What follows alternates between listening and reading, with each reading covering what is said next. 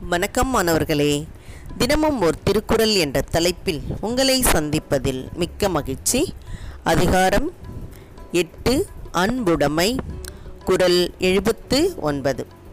புறத்துறுப்பு எல்லாம் எவன் செய்யும் யாக்கை?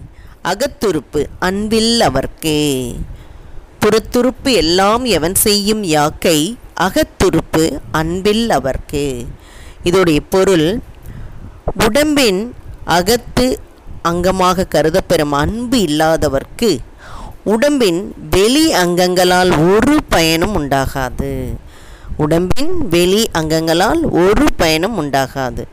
புறத்துறுப்பு அப்படின்னா நம்ம உடம்புல இருக்கக்கூடிய மெய் வாய் கண் மூக்கு செவி. இதை தான் புறத்துறுப்புகள் அப்படின்னு சொல்கிறாங்க யாக்கைனாலே உடல். யாக்கைனாலே உடல் தான் அகத்துறுப்பு அன்பில் அவர்க்கே.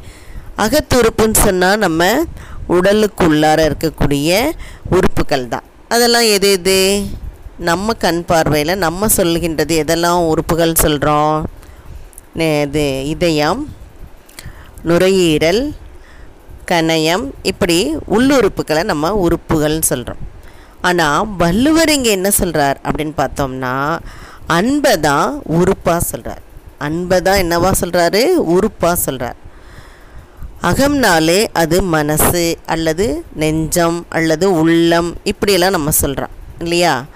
இந்த அன்பு வந்து உள்ளத்துலேருந்து பிறக்கணும். அன்பானது உள்ளத்துலேருந்து பிறந்து எப்படி குடகுமலையிலேருந்து ஆறு பெருக்கெடுத்து ஓடுதோ அதுபோல் அன்பு உள்ளத்துலேருந்து பெருக்கெடுத்து நம்ம அதனால் மற்றவர்களுக்கு உதவி செய்கிறோமா இல்லையா? அங்கே தான் நம்மளுடைய வெளியில் இருக்கக்கூடிய உறுப்புகள் வேலை செய்யுது. அதனால தான் பயனடையுது. மற்றபடி செயல்கின்ற செய்கின்ற செயல்கள் எல்லாம் புறத்துறுப்புனால் பயன் இல்லை. எதனால் மட்டுமே பயன் சொல்கிறாங்க உள்ளத்தில் பிறக்கின்ற அன்பினால் இந்த உறுப்புகள் செய்கின்ற வேலை தான் பயனுடையது. அப்போது குமணவல்லல் என்ன செய்கிறான்னு பார்த்தீங்கன்னா தன்னை நாடி வந்த புலவர்க்கு அவர் குமணவல்லன் காட்டில் இருக்கிறார். அப்போ அவருக்கு எதுவுமே கொடுக்க முடியல. ஆனால் அவங்க தம்பி என்ன செஞ்சார்? தன்னுடைய அண்ணனுடைய தலையை யார் கொய்து வராங்களோ அவங்களுக்கு பரிசுன்னு அறிவித்தது இவருக்கு தெரியும். அதனால் என்ன செய்வார் புலவர்கிட்ட?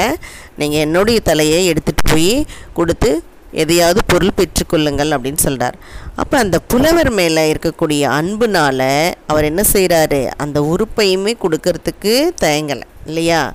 உயிரை கொடுக்க தயங்கலை. இப்போ இங்கே அந்த தலையை அவர் ஆனால் எடுத்துகிட்டு போவாரா? இல்லை. ஏன்? அவருக்கு அன்பு இருந்ததுனால தான் அதை அவர் விட்டுருவார். அப்போ அந்த செயலை அவர் செய்யலை. அந்த இடத்துல கை வந்து அந்த செயலை செய்யலை. அதே மாதிரி இப்போ ஒரு நம்ம மாலை நேரத்தில் நடந்து போயிட்டே இருக்கேன்னு வச்சுக்கோங்களேன்.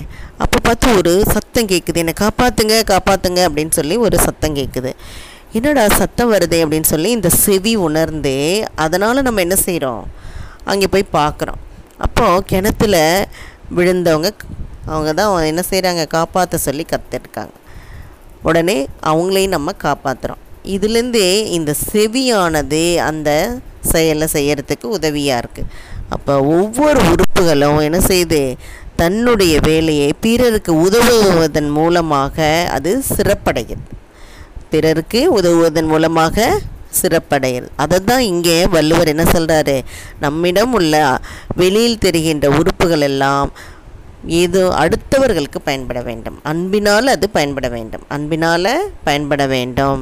நம்மக்கிட்ட இருக்கக்கூடிய ஒரு பொருளை ஒரு தின்பண்டமாக இருந்தால் கூட பக்கத்தில் இருக்கக்கூடிய பிள்ளைகளுக்கு என்ன செய்யணும்? கொடுக்கணும். ஏன் எப்படி கொடுப்பேன் உனக்கு அன்பு இருந்தால் தான் கொடுப்பேன் இல்லைன்னா என்ன செய்வேன் ஒழிச்சு வச்சுக்குவேன் என்ன செய்வேன் ஒழிச்சு வச்சுக்க. கொடுக்கவே மாட்டேன். இப்போ நம்ம வந்து பேருந்துகளில் பயணம் பண்ணும்போது கூட ஒரு ஏழ்மை நிலையில் இருக்கவங்கெல்லாம் வந்து கேட்டாங்கன்னு வச்சுக்கோங்க. அப்போ நம்ம ம என்ன செய்வோம்? எடுத்து அவர்களுக்கு நம்மிடம் இருக்கக்கூடிய பொருளையோ பணத்தையோ கொடுக்குறோம். அப்போ அங்கேயும் என்ன ஆகுது? அன்பு வெளிப்படுது. வெளிப்படுறதுனால இந்த கை சென்று உதவுகிறது. இப்போ அந்த மாதிரி சமயத்தில் தான் உறுப்புகள் பயன்படுவதாக சொல்கிறாங்க மற்ற வேலைகளையோ மற்ற பணிகளையோ செய்யும்போது அந்த பயனை பயனாக வள்ளுவர் சொல் சரியா? அதனால் நம்ம அன்பின் நிமித்தமாக செய்ய வேண்டும். அதற்கு மட்டுமே இந்த உறுப்புகள் பயன்பட வேண்டும் என்று இந்த பாடலில் அவர் வலியுறுத்தி கூறியிருக்கின்றார். ஆகவே நீங்களும் என்ன செய்ய வேண்டும்? இந்த அன்பினால் மற்றவர்களுக்கு உதவக்கூடியது இந்த வாய் மூலமாக நல்ல நல்ல சொற்களை பேச வேண்டும். இல்லைன்னா தீய சொற்கள்லாம் பேசினா அடுத்தவர்களுக்கு அது கெட்டதாகவே முடியும் இல்லையா? அப்போ மனசு சொல்லும் இந்த சொற்களெல்லாம் நீ பேசாத நல்ல சொற்களையே பேச வேண்டாம் அப்போது தான் உன்னோட எல்லோரும் அன்பாக இருப்பாங்க அப்படின்னு சொல்கிறதா இல்லையா? அப்போ அந்த அன்பு மூலமாக வாய் எந்த அது உறுப்பு பயன்படுதே வாய். அப்போ இந்த வாயிலேருந்து நமக்கு நல்ல சொற்கள் மட்டுமே வரும்போது அது அன்பை நமக்கு என்ன செய்யுது ஒரு தொடர் தொடர்பை ஏற்படுத்தி கொடுக்கிறது. அது இது போல தான் ஒவ்வொரு உறுப்புகளையும் நாம் வந்து நல்ல முறையில் பயன்படுத்த வேண்டும். சரியாமானவர்களே இதை படித்து பயன்பெற வேண்டும் என்று கூறி உங்களிடமிருந்து விடைபெறுகின்றேன்.